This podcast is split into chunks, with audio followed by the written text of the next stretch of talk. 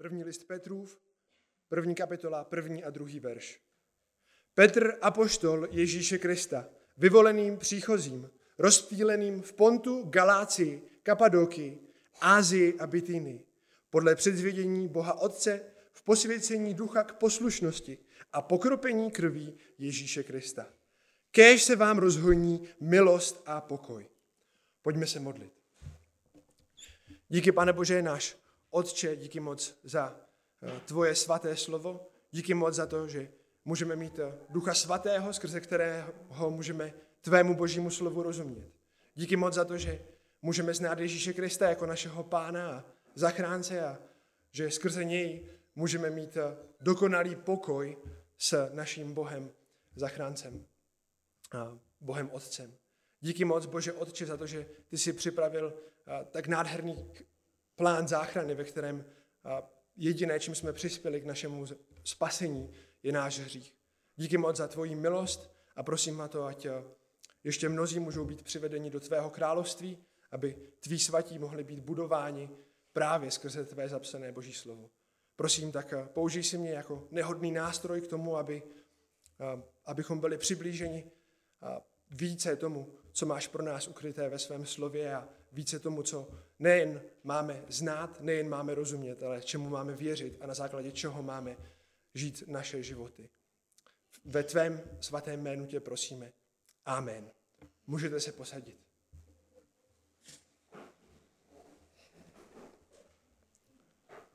Posměch pro Krista. Strach z reakce zaměstnavatele, když se dozví, že jste křesťanem. Strach z odmítnutí rodinou kvůli víře v Krista, anebo samotné utrpení a posměch, které přichází ze strany spolužáků, spolupracovníků, sousedů, vedoucích v práci, nebo rodiny, manžela či manželky, našich nejbližších. Vím, že vám tyto strachy a tyto úzkosti nemusím mnohým připomínat. A apoštol Petr přesně takovýmto křesťanům ve své epištole píše. A nejen to, Apoštol nepíše do situace, kterou sám nezažil. Apoštol Petr sám zná, co je to strach. Ví, jaký, jaký to je pocit, když zažívá utrpení nebo pronásledování vůči Ježíše, pro jméno Ježíše Krista. A dokáže velice dobře soucítit se svými adresáty.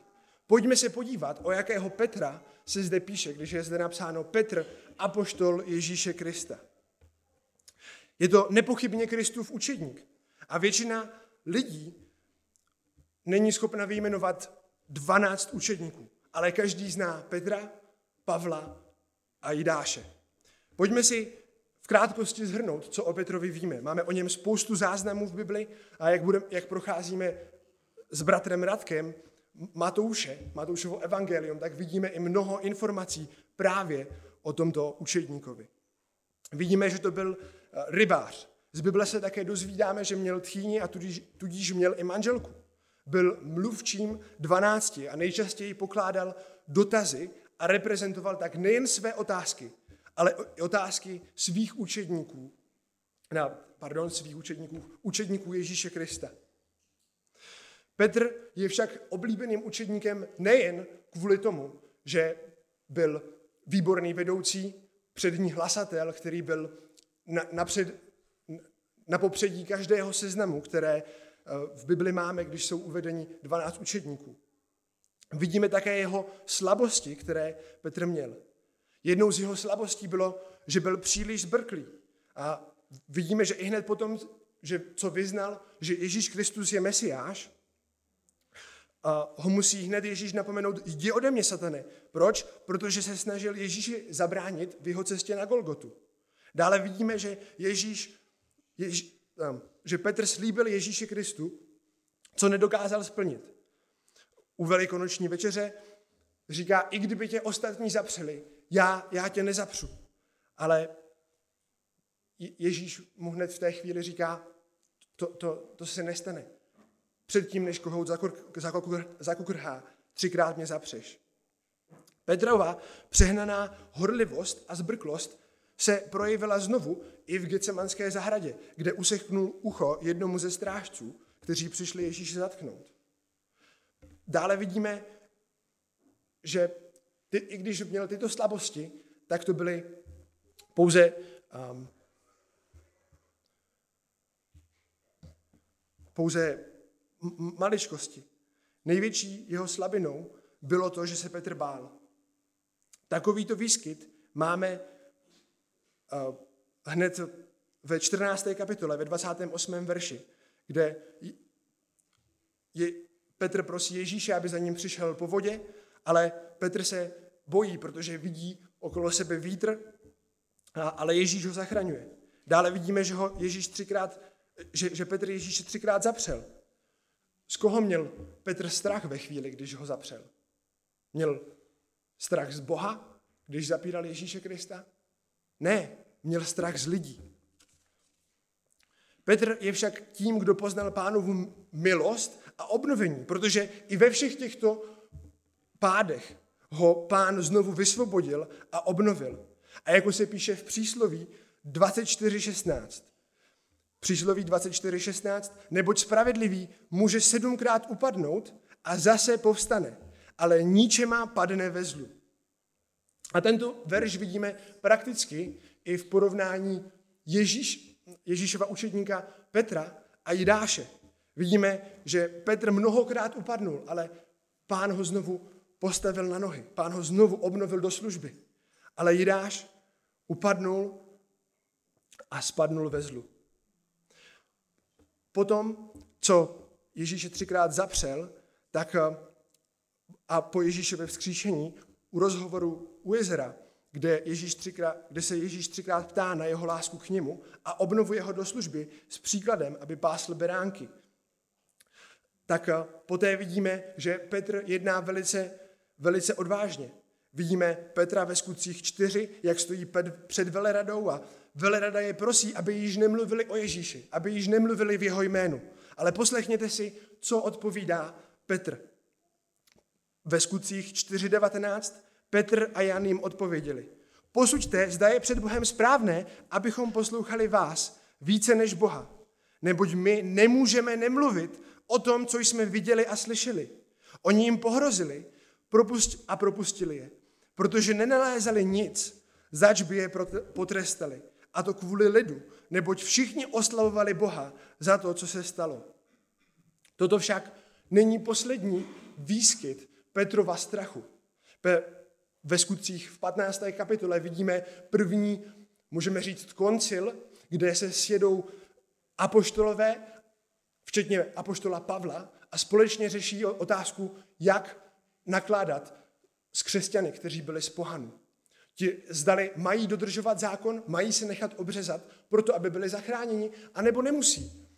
A vidíme, že na konci tohoto koncilu se, se rozhodli, že nemusí zachovávat zákon, pouze se mají stranit jídla, masa obětovaného modlám, a to spíše pro svědectví vůči, vůči ostatním. A do této pasáže můžeme zahrnout i Galackým 2.11, kde Pavel popisuje jeho konflikt s Petrem. Petr se totiž v té chvíli dostal do stejného města jako Pavel, do Antiochie. A v Antiochii um, byla skupina judaistů. To jsou lidé, kteří věří tomu, že musí dodržovat zákon, proto aby byli zachráněni. A co udělal Petr? Petr se začal připojovat k ním a postupně, máme tam slovo, že začal ustupovat, podobně jako když ustupuje armáda. Po krůžkách začal odpadat od jeho horlivosti vůči pohanům, ke které byl povolán ve skutcích 10, kde mu Bůh říká, aby jedl i nečistá zvířata. A pak, pak šel do Korneliova domu, kde, kde hlásal evangelium pohanům. Ale zde se postupně kvůli jeho strachu, strachu z koho, koho se bál v této chvíli, se začíná znovu bát lidí. A touto, touto skutečností podle Pavla narušil své vyznání záchrany z pouhé milosti Ježíše Krista a začal se připojovat k této skupině praktikující židovské zvyky. Pavel ho však otevřeně napomenul za tento hřích a jeho hřích mezi vyznání, jeho nekonzistenci mezi vyznáním a chováním. Bůh však Petra znovu obnovil a proto v pozdější době mohl napsat první a druhý list Petru. A také uvidíme, že tato zkušenost eh, s bojem proti strachu a proti utrpení nebyla cizí ani příjemcům jeho dopisu. Podívejme se však ještě na to, s jakou autoritou Petr píše. Píše jako apoštol Ježíše Krista.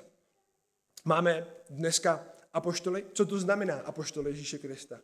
Všeobecný význam znamená člověk, který je od někoho poslaný proto, aby rozhlásil nějakou zprávu nebo vykonal něco v autoritě posla, osoby, kterou byl poslán.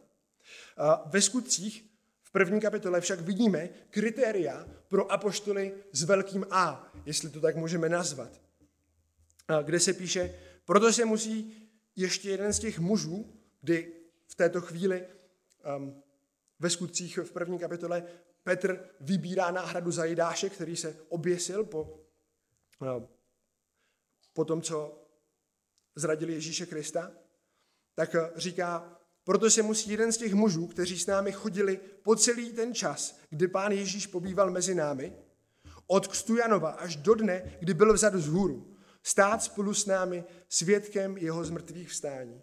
I postavili dva, Josefa zvaného Barsabáš, jenž měl příjmení Justus, a Matěje, pomodlili se a řekli, ty, pane, znáš srdce všech, ukaž, kterého z těchto dvou si vyvolil, aby dostal místo v této službě a v apoštolství. Vidíme, že to byla speciální služba, která byla ustanovená pouze Ježíšem Kristem a nemáme ji znovu přikázanou, abychom ji dále, povola, dále povolávali apoštoly. To znamená, v dnešní době už nic takového není. A byla to speciální funkce se speciálním povoláním. Ale a Petr si zde je vědomý této svojí speciální autoritou, se, které, se kterou píše tento dopis. A již poslední připomínka k životu apoštola Petra. V nedávné době jsme procházeli životy hrdinů víry a dívali jsme se i na konec a na smrt těchto hrdinů. Možná vás zajímá, jak pravděpodobně zemřel Petr. Podle církevní tradice Petr zemřel ukřižovaný vzhůru nohami, protože nechtěl zemřít jako Ježíš Kristus a proto, když ho měli křižovat, nechal se ukřižovat hlavou dolů. A ještě předtím, než ho křižovali, pozbuzovali jeho křižovanou manželku. Pamatuj na Krista, pamatuj na Pána. A Bůh dal, vidíme tedy, že i přes jeho boj se strachem, tak Pán Ježíš dal Petrovi milost a sílu vytrvat i do konce. A vidíme, že jeho život nakonec potvrdil i jeho vyznání, i kdyby všichni odpadli. Já však ne.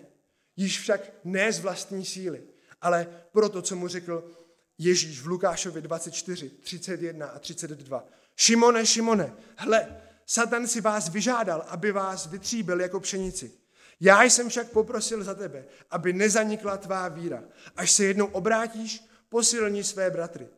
V této situaci však nesmí zůstat náš zrak pouze na apoštolu Petrovi, jako na nějakém hrdinovi víry, ale musíme jít až k Ježíši Kristu, který byl původcem a dokonavatelem Petrovy víry, stejně tak, jako je dokonavatelem víry i naší, jak se píše v Hebrejům ve 12. kapitole. A proto zde vidíme tento dopis, který můžeme brát ve výsledku naplněním Ježíšova příkazu, až se obrátíš, posilni své bratry. Protože autor Petr v dále o těchto věcech bude mluvit i ve svém dopisu. A dále se podíváme na adresáty. Píše se zde o nich vyvolení příchozí, rozptýlení v Pontu, Galácii, Kapadoky, Ázii a Bitýny, podle předzvědění Boha Otce v posvěcení ducha k poslušnosti a pokropení krví Ježíše Krista. Tuto, dopi, tuto definici, tento popis adresátů můžeme rozdělit na dvě části, které platí zároveň. Na část geografickou nebo zeměpisnou a část teologickou, nebo toho, v jakém postavení jsou vůči Bohu. Přičemž vidíme, že platí oboje. Nejdřív se podíváme ale na geografický a historický kontext. Druhý bod. Zeměpisné postavení příjemců dopisu. Petr píše církvím v Malé Ázii, tehdejších provincií Říma současného Turecka. Pont, vidíme, že je zde adresovaný Pontus, z Pontu pocházeli někteří účastníci letnic, také Priska a Aquila. Kdo to byl Priska a Aquila? Priska a Aquila byli jedni ze spolupracovníků Pavla. V Galácii se nacházely města jako Derbe, Lystra a Ikonium, kde Pavel sloužil. V Kapadokii je znovu zmíněna s účastníky Petrova letničního kázání. E, zmíněná je i Ázie, která byla cílem Pavlovy třetí misijní cesty. A proto vidíme, že zde již nějaké církve jsou sformované. Jediné místo, kde nemáme žádný záznam o tom, e, že by zde byl nějaký, um, nějaký zbor, je Bitínie, která je zmíněna pouze jako místo, kam Duch Svatý zakázal Petrovi jít. Petr se sám v této chvíli vyskytuje v Římě. A je to přibližně okolo roku 64. A to, že se vyskytuje v Římě, máme v páté kapitole ve 12. verši, kde zdraví vyvolená z Babylonu. Toto to slovo Babylon se nejsnadněji dá interpretovat právě jako přezdívka pro Řím. Z důvodu, že Řím byl neskutečně zvrácené město v té chvíli. A v době, v roce 64, byl v Římě založený požár, ze kterého začal být obvinován císař Nero.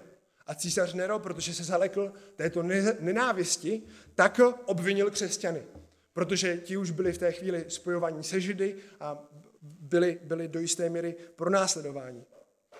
A v té chvíli v Římě začalo velké pronásledování a nevraživost vůči křesťanům. Nemáme dochované, že by po, celé té, po celém tom území, které máme zde vyjmenované Pontu Galáci, po celém území dnešního Turecka, tak nemáme napsáno, že by zde bylo nějaké konkrétní sformované utrpení nebo pronásledování křesťanů.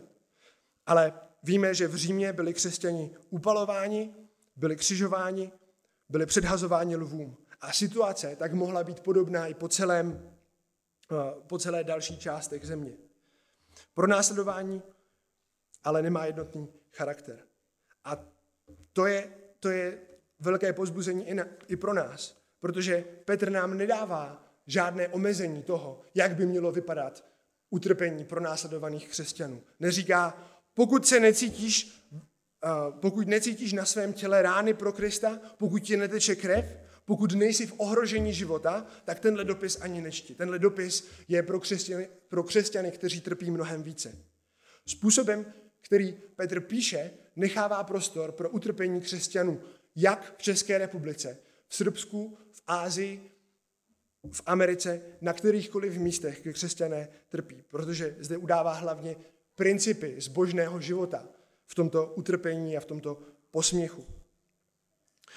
A tak, když vidíme, jak, jak Petr pozbuzuje tyto křesťany, když, když vidíme, jak, jak jim píše, je dobré se zamyslet, jak pozbuzujeme my jednotlivé bratry a sestry, když, když jsou v utrpení. Jakým způsobem jim ukazujeme na Ježíše Krista. Jak je povzbuzujeme. A mnohokrát je naše povzbuzení plitké a sebestředné. A věřím tomu, že Petr by mohl udělat to stejné. Řekneme, podívej se na mě, podívej se, jak jsem to zvládl, podívej se, jak jsem prošel těmihle zkouškami já.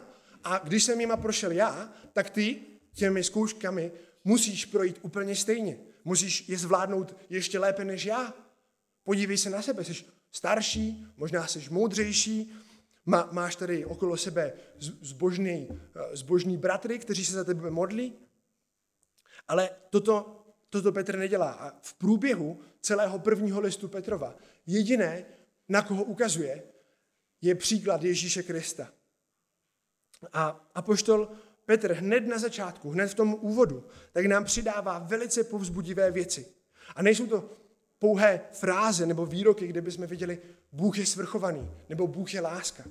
On, uvidíme, že Petr jim říká, Bůh je láska, Bůh je svrchovaný. Ale ne pouze takto, ale zasazuje tyto výroky a fráze do života jednotlivých křesťanů, do života křesťanů, kteří jsou pronásledováni. A to uvidíme v, druhé, v druhém bodu. Postavení příjemců před Bohem. Čteme zde vyvoleným příchozím, rozptýleným podle předzvědění Boha Otce v posvěcení ducha k poslušnosti a pokropení krví Ježíše Krista. Vidíme, že na začátku hned bere apoštol slovo vyvolení, které popisuje své příjemce. Tehdejší křesťané v prvním století neměli luxus kompletního nového zákona, proto když zmiňuje vyvolení, tak se jim nevybaví devátá a osmá kapitola Římanům, Efeským 1, ale spíše pasáže ze starého zákona. Pasáže jako Deuteronomium 7.7.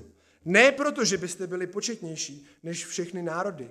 K vám hospodin přilnul a vyvolil vás. Vždyť proto vás bylo nejméně ze všech národů. Nebo Deuteronomium 14.2. Vždyť jsi svatým lidem hospodinu, svému Bohu. Tebe hospodin vyvolil ze všech národů, které jsou na povrchu země, abys byl jeho lidem, jeho vlastnictvím. Petr sám o vyvolení mluví dále i v tomto dopisu, v druhé kapitole, v devátém verši. Vy však jste rod vyvolený, královské kněžstvo, národ svatý, lid určený k božímu vlastnictví, abyste rozhlásili mocné skutky toho, jenž vás povolal ze tmy do svého podivuhodného světla. Vy, kdysi nelid, jste nyní lid boží. Vy, kdysi neslitovaní, jste nyní došli slitování. A myšlenky tohoto verše vidíme, že má apoštol již v první kapitole. Ukazuje jim, že ačkoliv si nic nezaslouží, popisuje je jako nelid. Jsou stejní na stejné pozici jako pohané okolo nich, ale jsou výjimeční, protože si je Bůh vyvolil za svoje vlastnictví. Oddělil si je. A oddělil si je nejen tak pro nic za nic, ale proto, aby mu sloužili a aby oslavovali Boha. Jak ho mají oslavovat? Skrze rozhlašování mocných skutků, který působil změnu v jejich životech a toho, jakým způsobem žijí. Všimněte si, že Bůh ve starém zákoně vyvolil Izrael za své dědictví, ačkoliv za nic nestáli, nebyli početnější, nebyli slavnější. A Bůh stejným způsobem vyvoluje dnes i obyčejné Čechy. Dále rozvádí svoji definici adresátů jako příchozím a rozptýleným. Na, prv, na první pohled, když se podíváme na příchozí a rozptýlené, může se nám zdát, že jde spíše o popis jejich postavení v té, v té zemi, o jejich sociální statut, toho, že byli chudáci, zažívali velikou bídu, byli rozptýlení, ale při bližším nahlédnutím na věc se zdá spíše, že Petr popisuje jejich postavení, v jakém jsou vůči Bohu, v jakém jsou na základě jejich vyvolení a spasení. Protože slovo příchozí znovu Petr opakuje ve druhé kapitole v jedenáctém verši. První Petr 2, 11. Milovaní, prosím vás jako cizince a příchozí, združujte se tělesných žádostí, které vedou boj proti duši. Veďte dobrý způsob života mezi pohany, aby v tom, v čem vás pomlouvají jako zločince, uviděli vaše dobré skutky a oslavili Boha v den navštívení. Petr tak chce, aby běžný posluchač pochopil. Tato země, na které nyní bydlím, není mým domovem. Já nemám za úkol se tady zabydlit, postavit tady obrovské statky, vybudovat tady svoje království. Jenom procházím. Nemám za úkol přizpůsobovat se místní kultuře hříchu, přijímat zvyky místních pohanů. Jenom procházím a jdu do destinace jménem nebe. Jdu za Ježíšem Kristem. Stejnou myšlenku vidíme i v Hebrejům v 11. kapitole od 13. verše, kde autor popisuje Abrahama, Izáka, popisuje Noéma, Lota. Tito všichni zemřeli podle víry, aniž v plnosti přijali zaslíbení. Jen zdaleka je zahlédli a pozdravili. Vyznali, že jsou cizinci a příchozí na zemi. Neboť ti, kdo říkají, ti, kdo to říkají, dávají najevo, že vyhlížejí vlast. Kdyby totiž mysleli na tu, z níž vyšli, měli by čas se navrátit. Avšak touží po lepší vlasti, to jest po vlasti nebeské. Po jaké vlasti toužíme my? Po jaké vlasti toužíte vy? Toužíte po vlasti nebeské? Připomínáte si to, že vaším domovem je nebe? A nebo žijete spíše tak, že toto je naše finální destinace? To, jak se budeme dívat na náš život, ovlivní i náš pohled na utrpení. Tento pohled nás má vybičovat k usilovnějšímu boji proti naší tělesnosti, k většímu úsilí o svatost, napříč utrpení, napříč těžkostmi, napříč posměchem. A navíc tímto postojem budeme dobrým svědomím pro lidi, pro pohany okolo nás. Podobně jako přídavné jméno příchozí rozvíjí tuto myšlenku, tuto myšlenku rozvíjí i slovo rozptýlení. Rozptýleným nebo doslova dis, diaspora, který označuje termín pro roztroušení izraelského národa Babylonem a Asýrií kvůli jejich hříchu. Připomíná židům toto slovo, že nepatří do Babylonu, nepatří do Asýrie, do, mě, do, do, zem, do, do zemí, do kterých byli vyhnáni, ale že patří zpět do zaslíbené země. Zde se však vyskytuje s neurčitým členem, proto, se, proto zde autor neodkazuje na tuto diasporu, ale spíše popisuje znovu stav křesťanů v tomto světě. Odkazuje na všeobecný význam rozptýlení. Směřuje naší pozornost na nebeský domov, podobně jako židovská diaspora směřovala zrak židů k zaslíbené zemi. A nejen to, rozšiřuje pohled pisatelů z vertikálního pohledu na Krista a boží království v nebesích do horizontálního pohledu, do pohledu na ostatní křesťany. Ačkoliv v daném městě je možná pouze malá hrstka křesťanů. Autor zde ukazuje tato, že, že nejsou sami. Kdyby, kdyby byl pouze jeden křesťan, pouze jeden zbor, tak nebude moc rozptýlený. Ale autor zde ukazuje, jsou rozptýlení. Možná okolo nich není mnoho dalších zborů, není mnoho dalších věřících, ale ukazuje, po celém světě jsou další křesťané, kteří prožívají podobné zkoušky. Podobně jako tomu je i ve čtvrté kapitole, v devátém verši. První Petr 4.9. Postavte se proti němu, pevní ve víře, vědouce, že tatáž utrpení se naplní na vašem bratrstvu po celém světě. A tak vidíme, že autor zde pozbuzuje křesťany nejen Ježíšem Kristem, ale i společenstvím s dalšími bratry. I tím, že další bratři a sestry prožívají stejné utrpení, stejný posměch. A Petr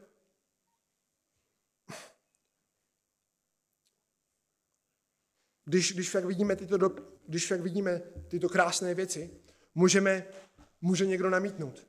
Jistě, to je, to je nádherné, ale jak si můžeme být jistí, že tato zaslíbení vydrží? Jsou vůbec pro nás? Ty, Petře, vůbec nevíš, jak to vypadá tady v Kapadoky, jak to vypadá tady v našem malém zborečku, kdy častokrát jsme zhřešili, častokrát jsme se nechovali jako vyvolení, ale spíše jako místní kteří patří do tohoto světa, spíše než do Božího království. Jak mám tehdy aplikovat tyto, tyto pravdy? A Petr proto přidává další, uh, další pozbuzení.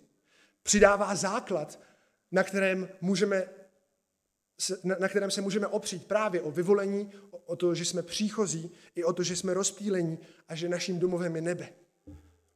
Tímto základem je předzvědění Boha Otce v podsvěcení ducha k poslušnosti a pokropení krví Ježíše Krista. Podle, um, podle předzvědění Boha Otce. Předzvědění se zprvu může zdát jako velice abstraktní, neosobní termín. Ale opak je pravdou. Středem tohoto slova je slovo vědět nebo poznat, které se v řeckém starém zákoně vyskytuje pro popis manželského vztahu který nám může sloužit jako nedokonalé přirovnání. Předvědění tedy ukazuje na opravdu hlubokou lásku ze, stranu, ze strany Boha k jeho vyvoleným. Hebrejské synonymum slova poznat je v podobném významu použito i v Žalmu 1. Cestu spravedlivých totiž hospodin zná cesta ničemu se ztrácí. Toto slovo je použito znovu v první kapitole, ve 12. verši, kde popisuje vztah Otce s Ježíšem Kristem. A samotné slovo předzvědění se nevztahuje k činům, ale k osobám. Petr ukazuje drahým křesťanům, když zmiňuje vyvolení podle předzvědění Boha Otce, že nehledě na jejich skutky, nehledě na jejich současnou situaci v tomto světě, Bůh je miluje takovou láskou, která nemá v tomto světě obdoby. Láskou, která přesahuje všechny těžkosti a hříchy.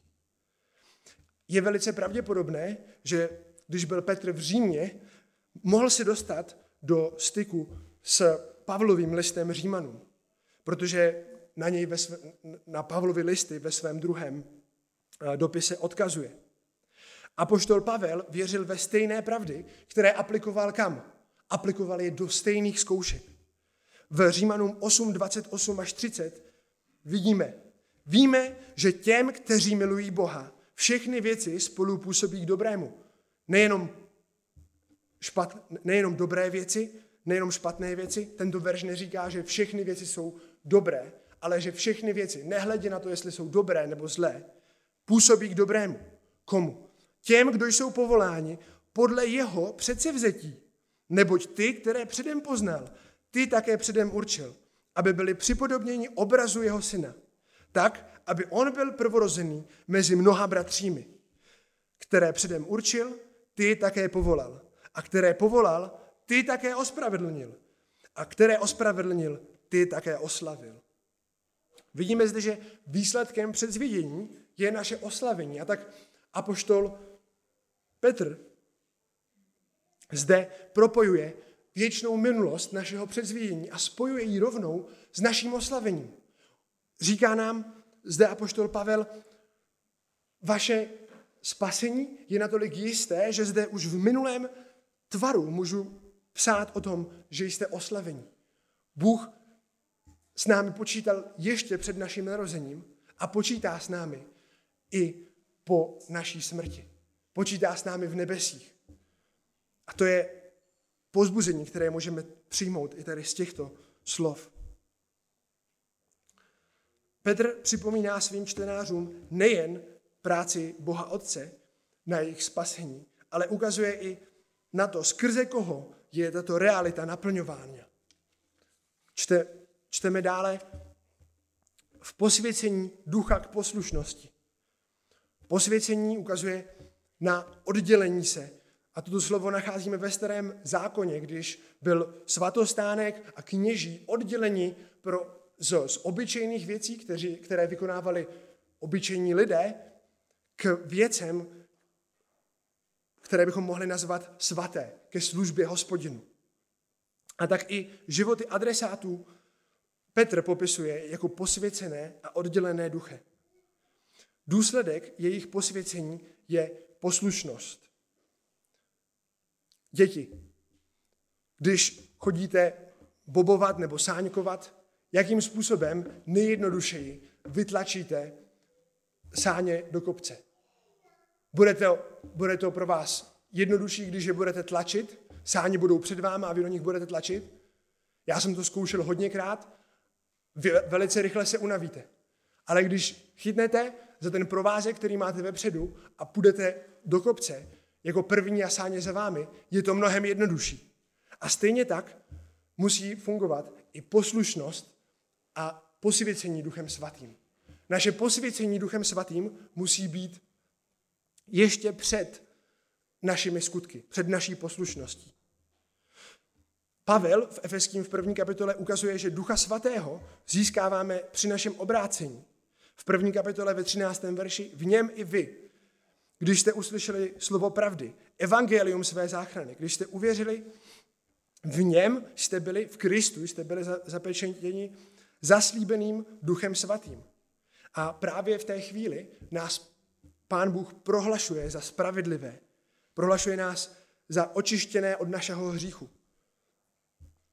Ačkoliv jsme stále hříšní. V 1. Korinským 6. kapitole 11. verši, takový jste někteří byli, ale dali jste se obmít. Byli jste posvěceni, byli jste ospravedlněni ve jménu našeho Pána Ježíše Krista a v duchu našeho Boha. A poštol Pavel dále popisuje, že jsme chrámem Ducha Svatého a proto se máme zdržovat smilstva. Nebo v 1. Korinským 6, 19 a 20, nebo nevíte, že vaše tělo je svatýní svatého ducha, který je ve vás a kterého máte od Boha? Nevíte, že nejste sami svoji. Byli jste přece koupeni za velikou cenu. Oslavte tedy svým tělem Boha. Z těchto veršů vidíme, že posvěcení duchem vede k naší poslušnosti. A nejen to. Naše poslušnost je možná pouze, když máme Ducha Svatého. V Galackým 5, 25 a 26. Jsme-li duchem živí, ducha také následujme. Nehledejme marnou slávu, navzájem se neprovokujme a jedni druhým nezáviďme.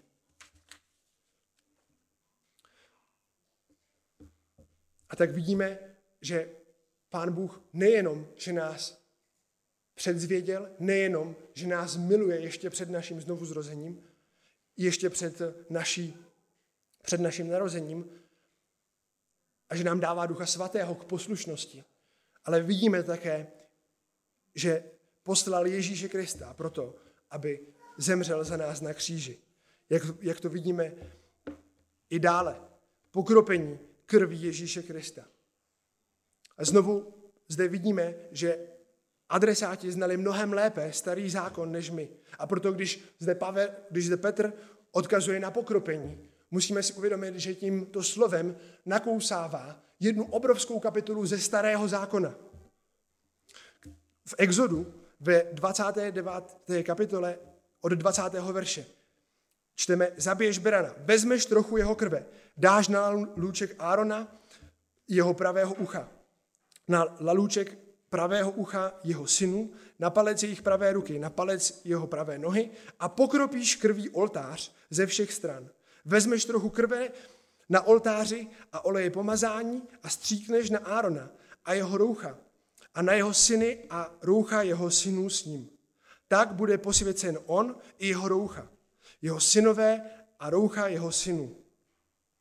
Možná si teď říkáte, proč je nutná krev? Proč potřebujeme krev pro, pro to, abychom byli ve společenství s Bohem? Bůh na tuto otázku sám odpovídá v, Levit, v Levitikus 17.11. Neboť život těla je v krvi. A já jsem vám ji dal na oltář k získání smíření pro vás. Neboť je to krev, která získává smíření pro člověka. Problém však je, že krev kozlů a bíků ve starém zákoně nestačila, proto tito kněží museli obětovat bíky a berany každý, každý rok. Jak se píše i v Hebrejům 10.4. Neboť je nemožné, aby krev bíků a kozlů odstraňovala hříchy. Musel přijít Ježíš Kristus, o kterém se píše v Hebrejům 10.12. On však přinesl jedinou oběť za hříchy a navždy usedl po pravici Boží a nadále jen čeká, až budou jeho nepřátelé podlo- položeni za podnož jeho nohou. Nebo jedinou obětí učinil navždy dokonalými ty, kteří jsou posvěcováni. Jan Křtitel v Janovi 1.29 píše, hle, beránek boží, který snímá hříchy světa. Jak máme aplikovat tyto pravdy? Pokud zde sedíte a nemáte společenství s Ježíšem Kristem, pak eh, máme vyznávat své hříchy. Musíme prosit o odpuštění Pána Boha. A On nám v té chvíli, když vyznáváme své hříchy a věříme v Ježíše Krista, v jeho smíření, v jeho oběť na kříži, v jeho vzkříšení a znovu vzkříšení, tak můžeme mít nový život. A můžeme mít zaslíbení, jestliže však chodíme v tom světle, jako on je v tom světle, máme společenství mezi sebou a krev Ježíše Krista, jeho syna, nás očišťuje od každého hříchu. Petr tak ne, ukazuje nejen, že jsme oddělováni duchem svatým, ale ukazuje, že nás očišťuje Ježíš Kristus, jeho krví.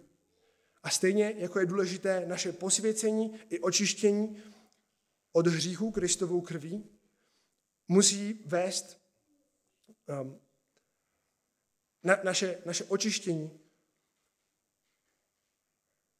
Kristovou krví nás musí vést k poslušnosti a ke službě Bohu. Když padáme a hřešíme, Boží trojce drží naše spasení. Duch nás usvědčuje a vede ke kříži. Kristus nás očišťuje, protože toto všechno umožnil Bůh Otec. Ačkoliv by se na první pohled mohlo zdát, že se jedná o tři odlišné bytosti. Stejně jako když se díváme na fotbal a vidíme spoluhráče, jak si přihrávají, Bůh popisuje tyto, os, tyto osoby Boží trojce jako jednu bytost. A proto vidíme, že v, i v těchto třech osobách je neuvěřitelná jednota. Bůh vyvolil, duch posvěcuje a ty, za kteří, kteří byli vyvoleni, za ty Ježíš Kristus umírá. Petr zde nepíše vyvolení podle předzvědění Boha Otce, v posvěcení ducha k poslušnosti a pokropení krví Ježíše Krista společně se všemi zatvrzelými pohany, kteří nás pronásledují a tupí. Kristovo vykupitelské dílo je definitivně omezeno v rozsahu božích vyvolených. Boží trojce si nemůže protiřečit. Ty, které Bůh vyvolil, ty Duch Svatý posvěcuje, za ty Ježíš Kristus umíral. Protože, proč? Protože Bůh, Otec a Syn jsou jedno. Jak se píše v Janovi 10.30. A my můžeme tento výrok rozšířit i na základě dalších novozákonních textů. Otec, Syn a Duch jsou jedno. Mezi, božími, mezi osobami Boží trojce panuje dokonalá jednota. Ježíš předtím, než uh, ukazuje, že je s Otcem jedno, tak říká toto. Mé ovce slyší můj hlas. Já je znám, jdou za mnou a já jim dávám život věčný. Nezahynou na věčnost. Nikdo je nevytrhne z mé ruky. Můj otec, který mi je dal, je větší nade vše a nikdo je nevy, nemůže vytrhnout z ruky mého otce. A my můžeme na závěr dodat, po tom, co jsme viděli dnešní pasáž, nikdo je nevytrhne z ruky Ducha Svatého. Takový komfort můžou mít všichni znovu zrození. Můžete mít všichni znovu zrození v Kristu Ježíši. A to vidíme i v Petrově závěrečném přání tohoto, tohoto pozdravu, kde vidíme důsledek postavení příjemců před Bohem. A poštol zde píše, kež se vám rozhoní milost a pokoj. Milost a pokoj jsou našimi přínosy, které můžeme zažívat jako výsledek boží spásy ve všech těžkostech. Všimněte si, že zde nemluví o tom, že se jim začne tvořit nějaký nový pokoj. Nepřeje, aby přišel pokoj, který neměli, nebo milost, kterou by předtím neměli. Ale právě pro boží práci, boží vyvolení, předzvědění, posvěcení a pokropení v jejich životě zažívají milost, odpuštění jejich hříchů a výsledný pokoj před Bohem. Kdy Bůh už není jejich nepřítel, jako je nepřítel pohanů, ale nazývá je svými dětmi. A jednou z mnoha aplikací tohoto pokoje může být i na konci prvního listu Petrova. Všechnu svou starost uvrhněte na něho, neboť mu na vás záleží. A stejným způsobem tuto pravdu rozvíjí i Pavel ve Filipským 4.6. O nic nebuďte úzkostliví, ale ve všem oznamujte Bohu své žádosti, v modlitbě a prozbě s děkováním. A pokoj Boží, který převyšuje všechno porozumění, bude střežit vaše srdce i vaše myšlenky v Kristu Ježíši. Jak přemýšlíte o vašem utrpení, o vašich zkouškách? Jak se vyrovnáváte s posměchem? Jste zaměření na sebe nebo na Boha? Tyto doktríny nám Bůh nedal proto, abychom se chlubili jejich pochopením, ale k tomu, abychom na jejich základě žili posvěcené, svaté životy v tomto zvráceném pokolení. Tyto pravdy, které jsme dnes viděli, jsou skvělou odpovědí na otázku, má o mě vůbec Bůh zájem? Stará se o mě Bůh? Ví vůbec, čím si procházím? Ví, jak je to pro mě v současné situaci těžké? Ano, ví. A odpovídá nám stejně, jako odpověděl Jeremiášovi, který byl pronásledován, byl vhozen do klády, vhozen do studny, podle tradice byl ukamenovaný v Egyptě a Bůh na začátku jeho služby, když Jeremiáše povolal, mu říká Jeremiáš 1.5, dříve, nežli jsem tě utvořil vnitru, znal jsem tě. Dříve, nežli jsi vyšel z lůna matky, posvětil jsem tě a dal jsem tě za proroka národů. Možná nerozumíme tomu, co se děje v našem životě. Možná jsou pro nás některé utrpení nepochopitelné, jsou pro nás těžké. Ale uvědomění si našeho vyvolení Bohem, naší pozice, kterou máme před tímto světem jako cizinci a příchozí, která je ukotvená v celé trojici, v celé osobě Boží, eh, v celém bytí Boží trojice. Kdy, kdy si můžeme uvědomit Boží lásku a svrchovanost v našem předzvědění, posvěcení i očištění od hříchů, když vidíme, že celá Boží trojce se podílí na našem spasení. Pak svojí poslušností v tomto zvráceném světě můžeme být právě živou připomínkou Boží přítomnosti. Ne z vlastní síly, ale díky Bohu, který nás posiluje. A proto otázkou našich přátel, kteří jsou okolo nás, kde je Bůh v tomto světě, může být, podívej se do mého života. Bůh mě proměnil, působí v mém životě, že i když se mi dějí tyto těžkosti, i když procházím těmito těžkými věcmi, Bůh drží moje spasení a dovede mě k poslušnosti a já věřím tomu, že jednou se zhledám se svým spasitelem, Ježíšem Kristem v nebesích. Možná zde ale sedíš a nemůžeš mít tento pokoj a tuto milost s Pánem Bohem. Možná o tobě Boží slovo mluví jako o člověku, který je nepřátel Boží. Můžeme se podívat do žalmu, do, sedmé, do, do sedmého žalmu, do dvanáctého verše, kde Bůh popisuje, jak se dívá na lidi, kteří jdou proti Pánu Bohu, kteří v něho nevěří a dělají si, co chtějí. Bůh je spravedlivý soudce. Bůh je rozhořčen každý den. Jestliže se neobrátí, bude si brousit meč, napne svůj luk a bude mířit. Připraví si smrtící zbraně z šípů, udělá hořící střely. Hle, kdo počal špatnost, otěhotněl trápením a polorodil klam. Vykopal cisternu, vyhloubil a upadl do jámy, kterou udělal. Jeho trápení se mu vrátí na hlavu. Na temeno padne jeho násilí. Takto stojí člověk před Bohem, který nemá pokoj s Bohem. Pokud zde sedíš jako hříšník, uvědomuješ si, že tvůj život ne, není zachráněný, nejsi omilostněný Pánem Ježíšem Kristem. Sedíš zde v neposlušnosti a máš zálibu ve svém hříchu, lžeš, nenávidíš, koukáš na věci, na které bys neměl koukat. Takové chvíli Bůh říká, že jsi ve válce proti Pánu Bohu. Ale Boží slovo nás vybízí, že i když jsme v takovémto, pro ná, i když jsme v takovémto postavení, Bůh je tak milostivý, že nás vyzývá, abychom se k němu obrátili. A proto nyní pro tebe otázkou ptát se, jsem vyvolený, možná nejsem, můžu si dál hřešit, trest mě stejně nemine. Ale pán volá Izajáši v 55. kapitole, v 6. verši. Hledejte hospodina, dokud se dává najít. Volejte ho, dokud je blízko. Ať ničema opustí svou cestu a zlý člověk své úmysly. Ať se nevrátí k hospodinu a on se nad ním slituje. K vašemu Bohu, protože je připraven mnoho odpustit. Vždyť moje myšlení nejsou myšlení vaše, ani cesty vaše nejsou cesty mé. Je hospodinův výrok. Boží myšlení není jako myšlení naše.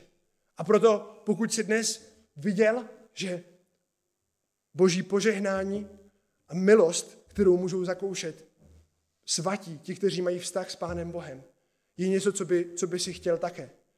Pak vyznej své hříchy, pros o odpuštění a Bůh v Ježíši Kristu tě odpustí. Očistí tě, dostaneš Ducha Svatého, který tě bude usvědčovat a proměňovat do podoby Pána Ježíše Krista. A tvoje naděj již nebude v majetku tohoto světa, nebude v tomto světě. Staneš se příchozím a tvojí největší nadějí bude Ježíš Kristus a nebe, kde budeme moct oslavovat našeho Boha.